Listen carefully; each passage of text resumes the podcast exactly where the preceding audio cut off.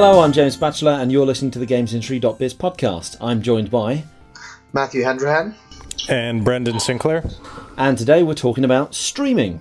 Earlier this week, Microsoft announced Project xCloud, a game streaming service built on Xbox One and Azure technology that the firm hopes is going to enable players to enjoy Xbox games on any device they choose. It was first kind of teased by Phil Spencer back at E3 earlier this year, and according to Microsoft, it requires no extra work from developers to get titles up and running.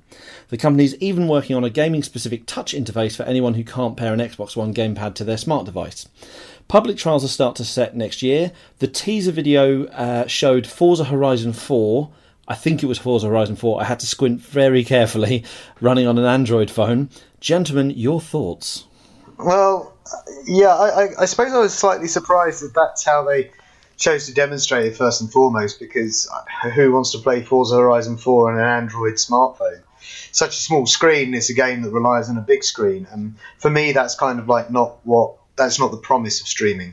I suppose the promise of streaming for me is the you don't need a console anymore to play games like that. I suppose that's a harder thing to put into a video. You know, like the big challenge of streaming is getting the lag down to an acceptable level so that you can play a game like Forza Horizon 4. See, for me, the promise of streaming, or certainly the way they were pitching it, is it's the portability. It's the convenience of having your being able to play a game on any device anywhere instantly brings to mind being able to, you know, play Forza Horizon 4 at home, then go off to work and continue playing it on the train.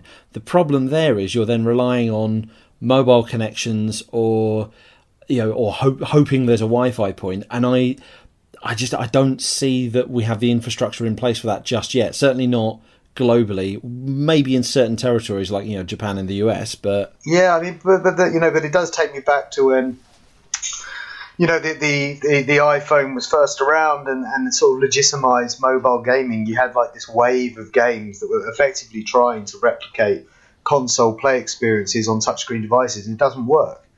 Like, I mean, yes, yeah. So streaming would allow you to play Forza Horizon 4 on, say, an iPad, but you control it with what?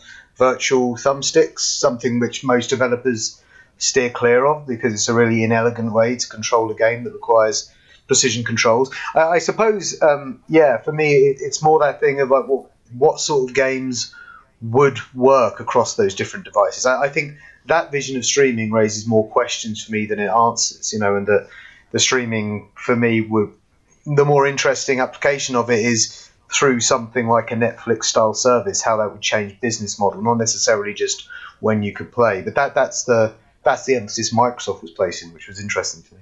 Right. So the issue with playing it on the go, for me, is just because there are so many specific situations where you need an interface tailored for the game experience, like Matt was saying.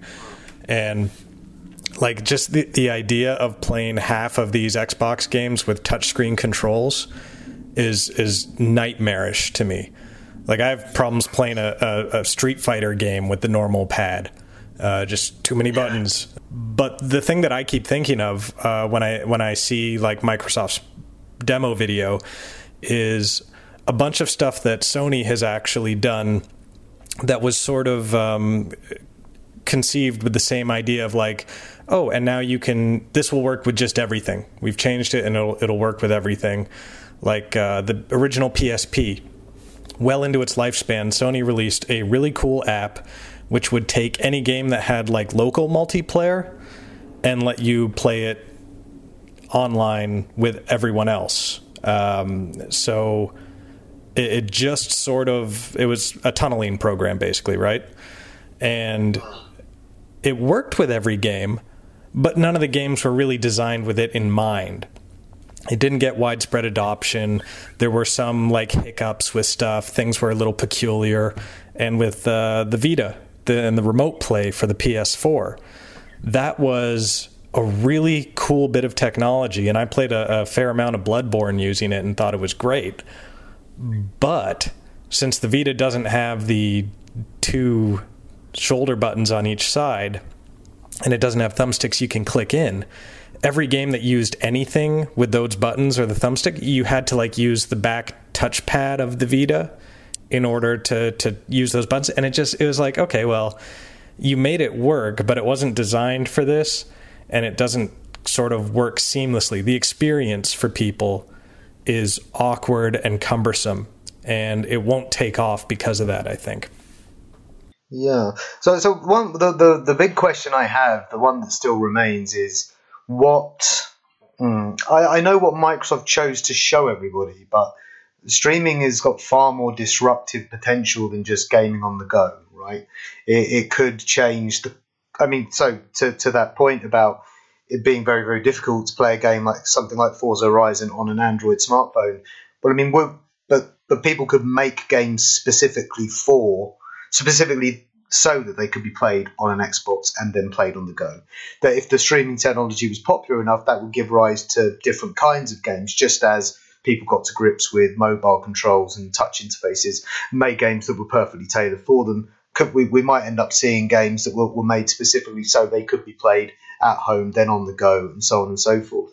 But then also that I suspect that Microsoft just don't really want to talk. I mean, so for example, we wanted to talk to Microsoft about Project xCloud, and they're not really putting anyone out there to talk about it yet. I mean, particularly for a site like ours, I suspect they don't actually want to address the business implications of this at this point in time. Like at this point in time, for them, it's about proving the tech and solving the remaining challenges, and not really facing up to the fact that on a fundamental level, we should see as disruptive an effect of streaming on the games business as Netflix has had on the film business, which is even now very difficult to calculate. Yeah, that's kind of terrifying to me. I wrote an editorial about it. Netflix of games is a threat to developers, I think, is a headline, if anyone wants to look for it. And if you look at what's happened with Netflix and Spotify and streaming services and other media, I think it really takes the balance of power between the creators of the content and the platform that hosts the content, and tilts it so much more in the platform's favor.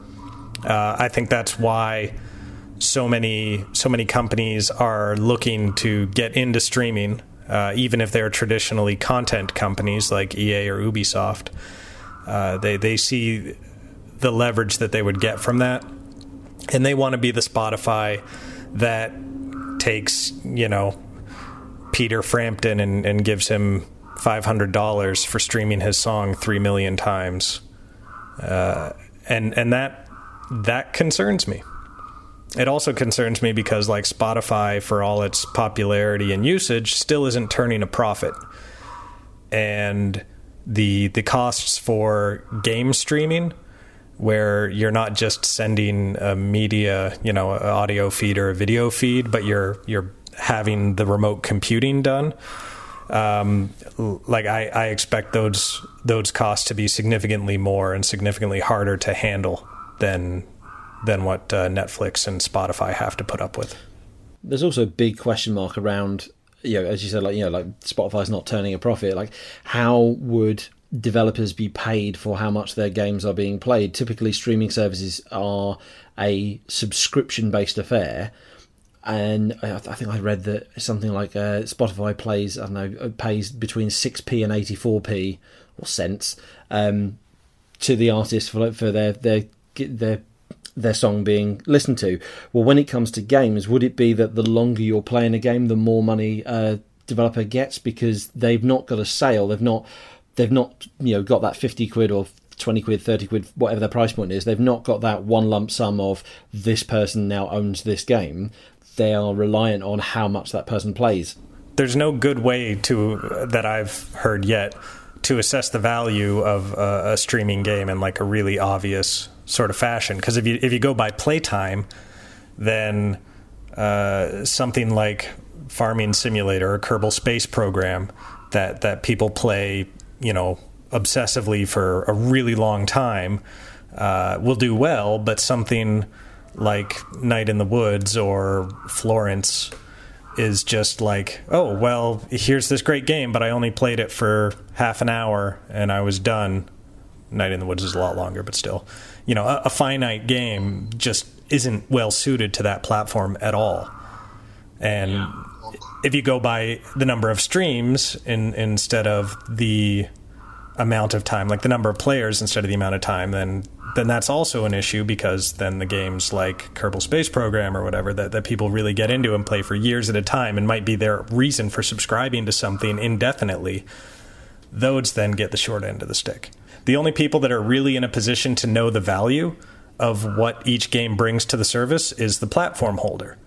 And they don't share the information that they would use to assess that value with all the content creators. So in any sort of negotiation for including a game onto the service, the content creators are doing it with incomplete information that they don't really have a proper perspective on.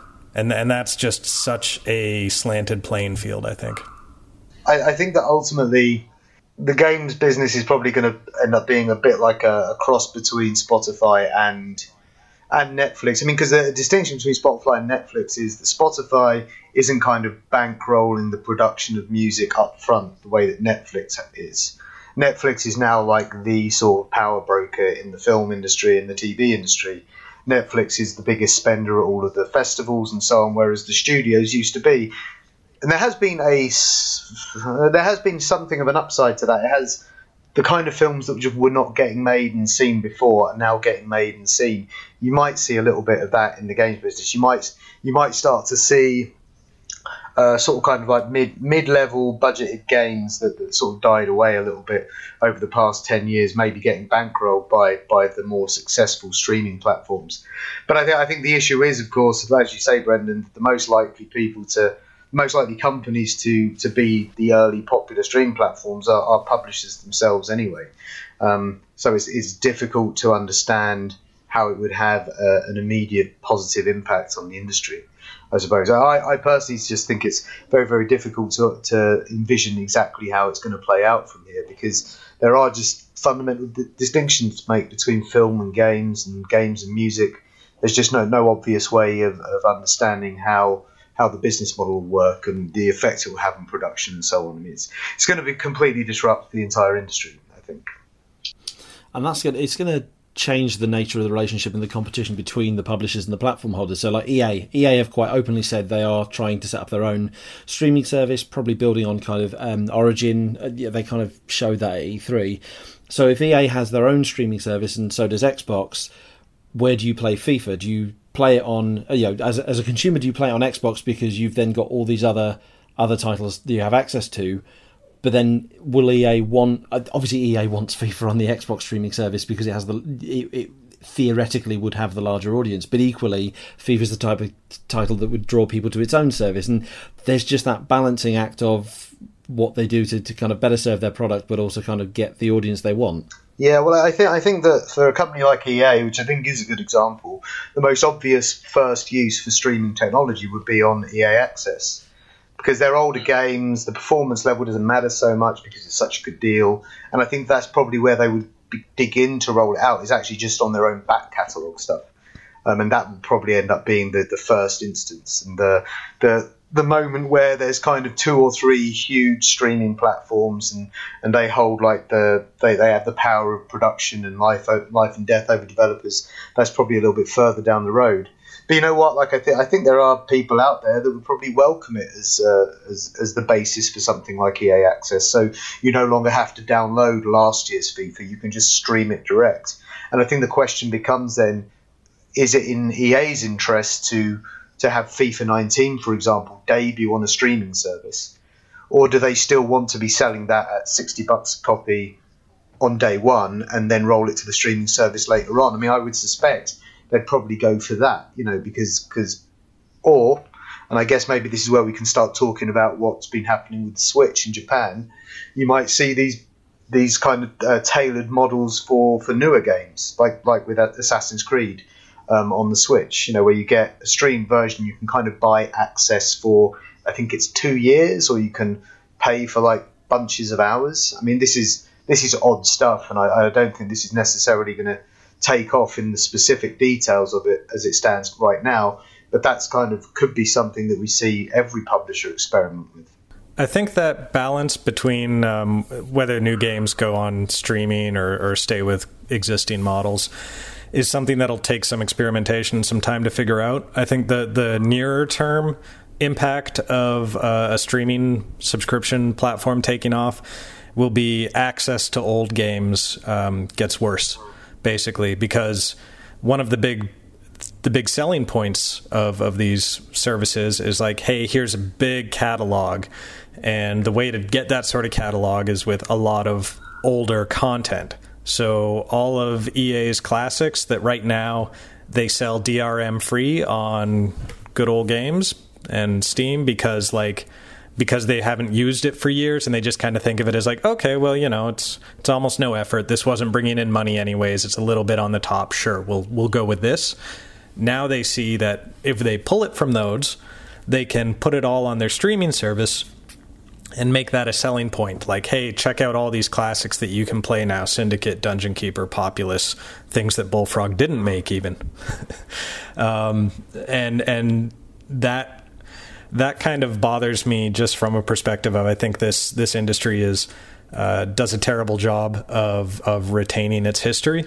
And the process of companies just trying to sell it back to you as many times as possible is ultimately going to come back and bite us. But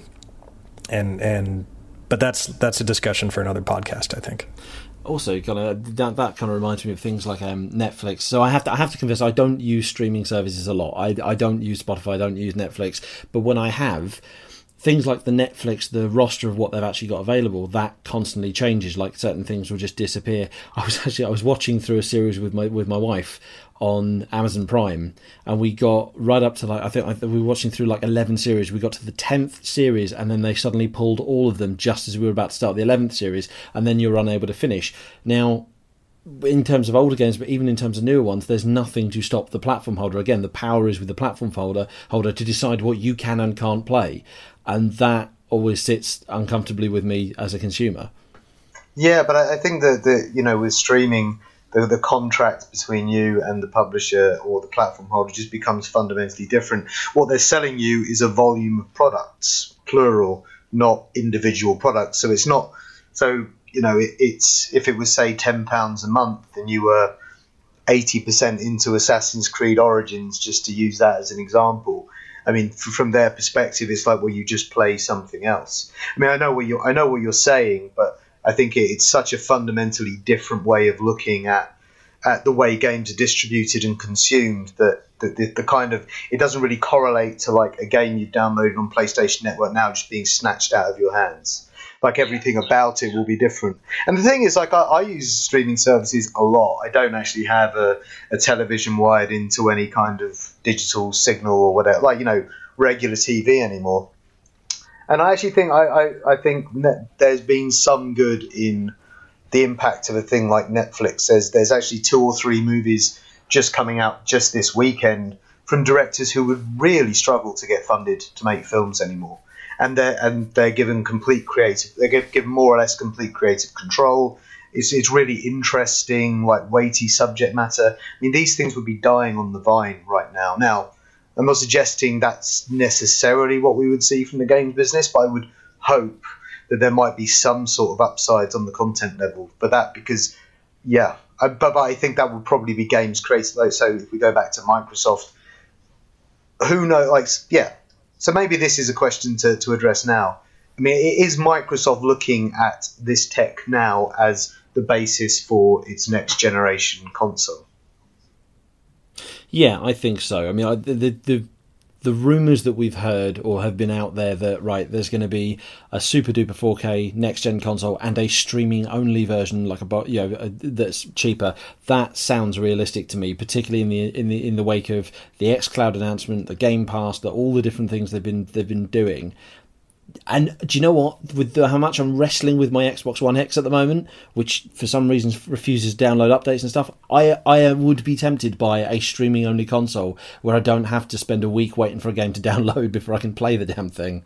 I don't see the appeal of the streaming console so much, just because I'm finicky about owning stuff. There's something about that that scenario you described, James, of like, oh, well, I got 10 seasons through an 11-season series, and then it's not accessible to me anymore. Oh, and they don't even release these things on DVD anymore because no one buys physical media, so now I just don't get to experience that. Like, that scenario just sort of bothers me to the point where even if a, you know, proper console, a traditional console, costs me a couple $100 extra and I have to wait for downloads, like, I'm more inclined to go with that. But then again, you know, I was also inclined to buy multiple Dreamcasts and PlayStation Vitas, so my tastes do not reflect the markets. Yeah. Well, I think in the early going, at the very least, so to go back to that scenario of being 11 seasons in or 10 seasons into an 11-season TV show and have been pulled away, I would imagine that the situation you'd be in with games is you'd be, you know, halfway through Assassin's Creed Origins, it gets pulled, you would be able to buy the full download, you know, from a store or whatnot, that you would have both, and that might actually even become sort of built into the model itself. So you could own these things, but you can also stream them, but streaming becomes is a more unreliable way of doing so.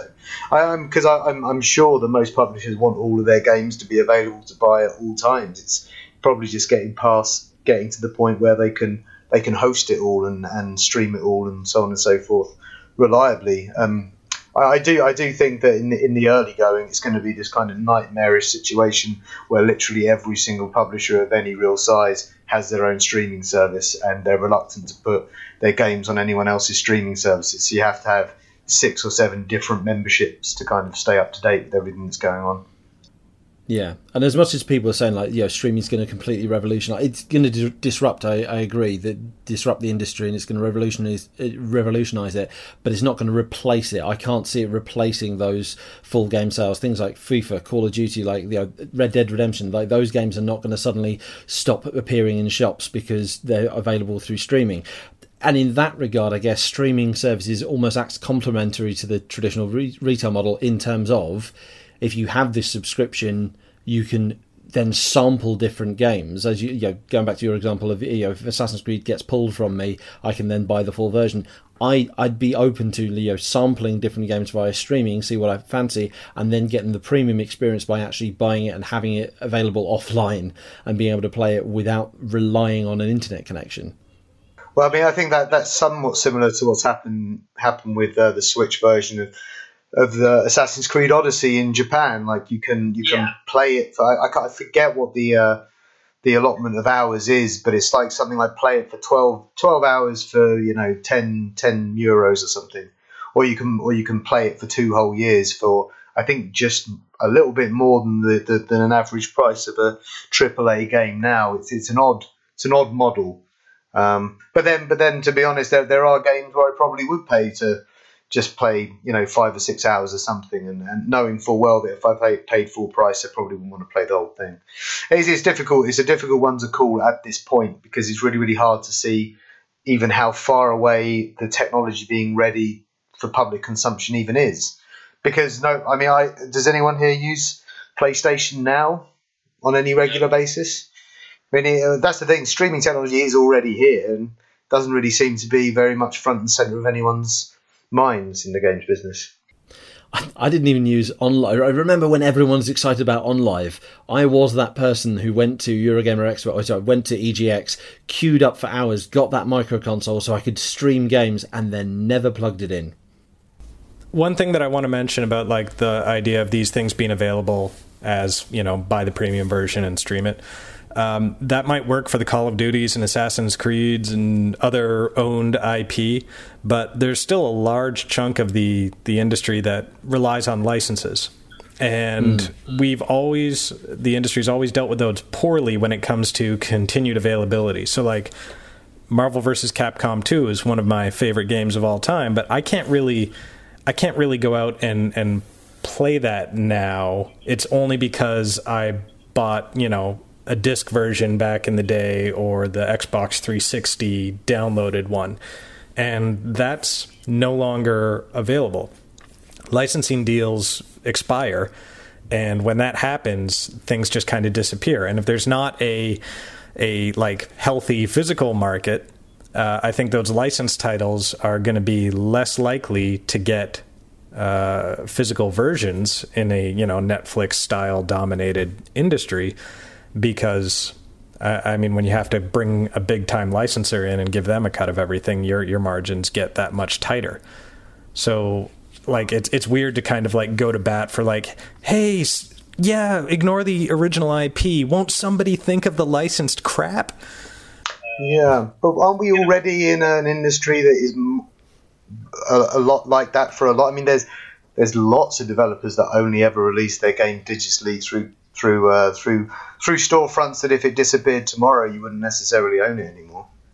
Oh yeah, absolutely. Any kind of indie games that are pulled off of the Netflix thing, I mean, the good thing there is that indies will at least, you know, be able to take their games to itch.io or whatever sort of, you know, niche storefront there is online and continue to sell them on PC at least.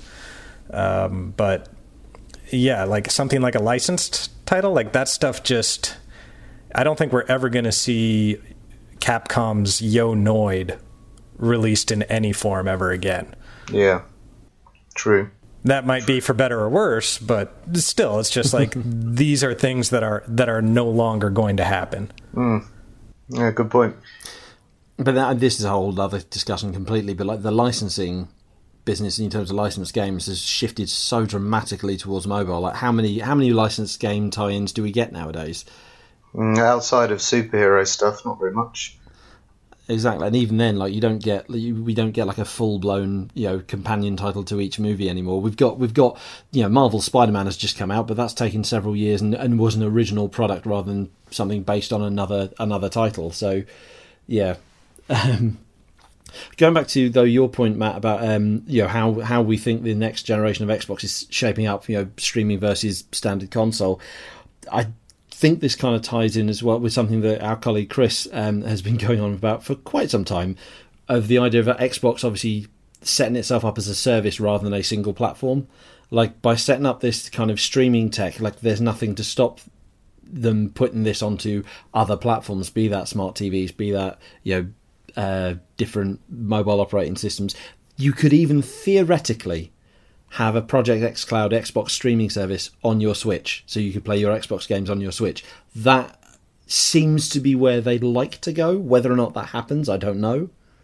Yeah, I think it's been a stated ambition since Steve Ballmer was in charge. You know, 3 screens in the cloud, that's what he always used to talk about.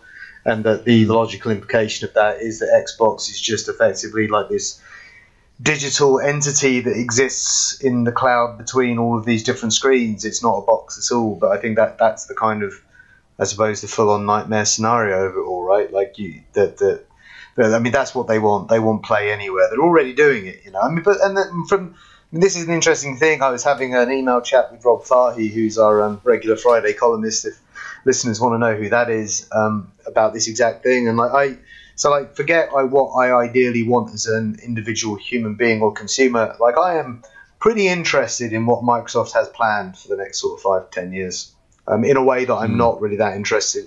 In a way that I'm not interested as much in what Sony has planned over the next 5 to 10 years. Even though I have got a PlayStation 4, it is my console of choice, Sony's the clear winner, and all that stuff. Like, I just really, really want to know what Microsoft has. I really want to know what the kind of the medium to long-term strategy for gaming that Microsoft has at the moment, because it does seem to be, it's the one making the more future-facing moves, even if that the future it's facing isn't one that is palatable to everybody. Yeah, it's more interesting as to what the next Xbox might be than it is what PlayStation 5 might be. PlayStation 5, we've a fairly safe bet on what it might be. Xbox seemed to be a bit more experimental. Question I'd put to you guys then is, because a lot of companies are obviously getting into streaming, particularly in games, do we think who do we think is going to lead the way, as it were? Because you've got EA want to create their own streaming service, and as we've said, publishers are likely to want to create their own services to service their own catalogue. Xbox obviously gone all in, but Google as well. Google has announced Project Stream. They're testing it with Ubisoft, with Assassin's Creed Odyssey being playable in Chrome browsers. But, you know, by comparison, you know, Google is all new hardware, new techniques, and developers aren't going to be 100% sure as to how to get their titles onto this, or it's not overly clear at this point, whereas Xbox is saying, hey, all those games you already make for Xbox, don't worry, they will work on this system. Yeah, where do you guys stand on like who's going to lead the way so far? Well, I would say that Microsoft's more likely to, but simply just because they don't really put all that much faith in gaming-specific strategies for companies like Google. They're so big, and we've seen. I mean, Amazon is a classic example of this. You've seen them kind of get into games and out of games about 3 times over the last 10 years. So it's entirely possible that Google could have this streaming idea with gaming as a kind of a platform to launch it on, and then just kind of lose interest in it in a couple of years' time. Whereas Microsoft is really invested in trying to get Xbox to work, and for it to fit with the way the rest of the company is now, it's as a digital cloud-based service. So I whether or not Microsoft actually ends up doing it right or making it work, I don't know. But I think in terms of leading the way, in terms of being what I see to be the most likely first company to really aggressively go ahead with streaming, I think it's got to be Microsoft. It's got to be Xbox. Yeah, absolutely. Microsoft, they've been forward-thinking on a lot of different fronts. I've always thought that their Xbox line was sort of weird to me because they are not a hardware company and they don't really want to be a hardware company, I don't think.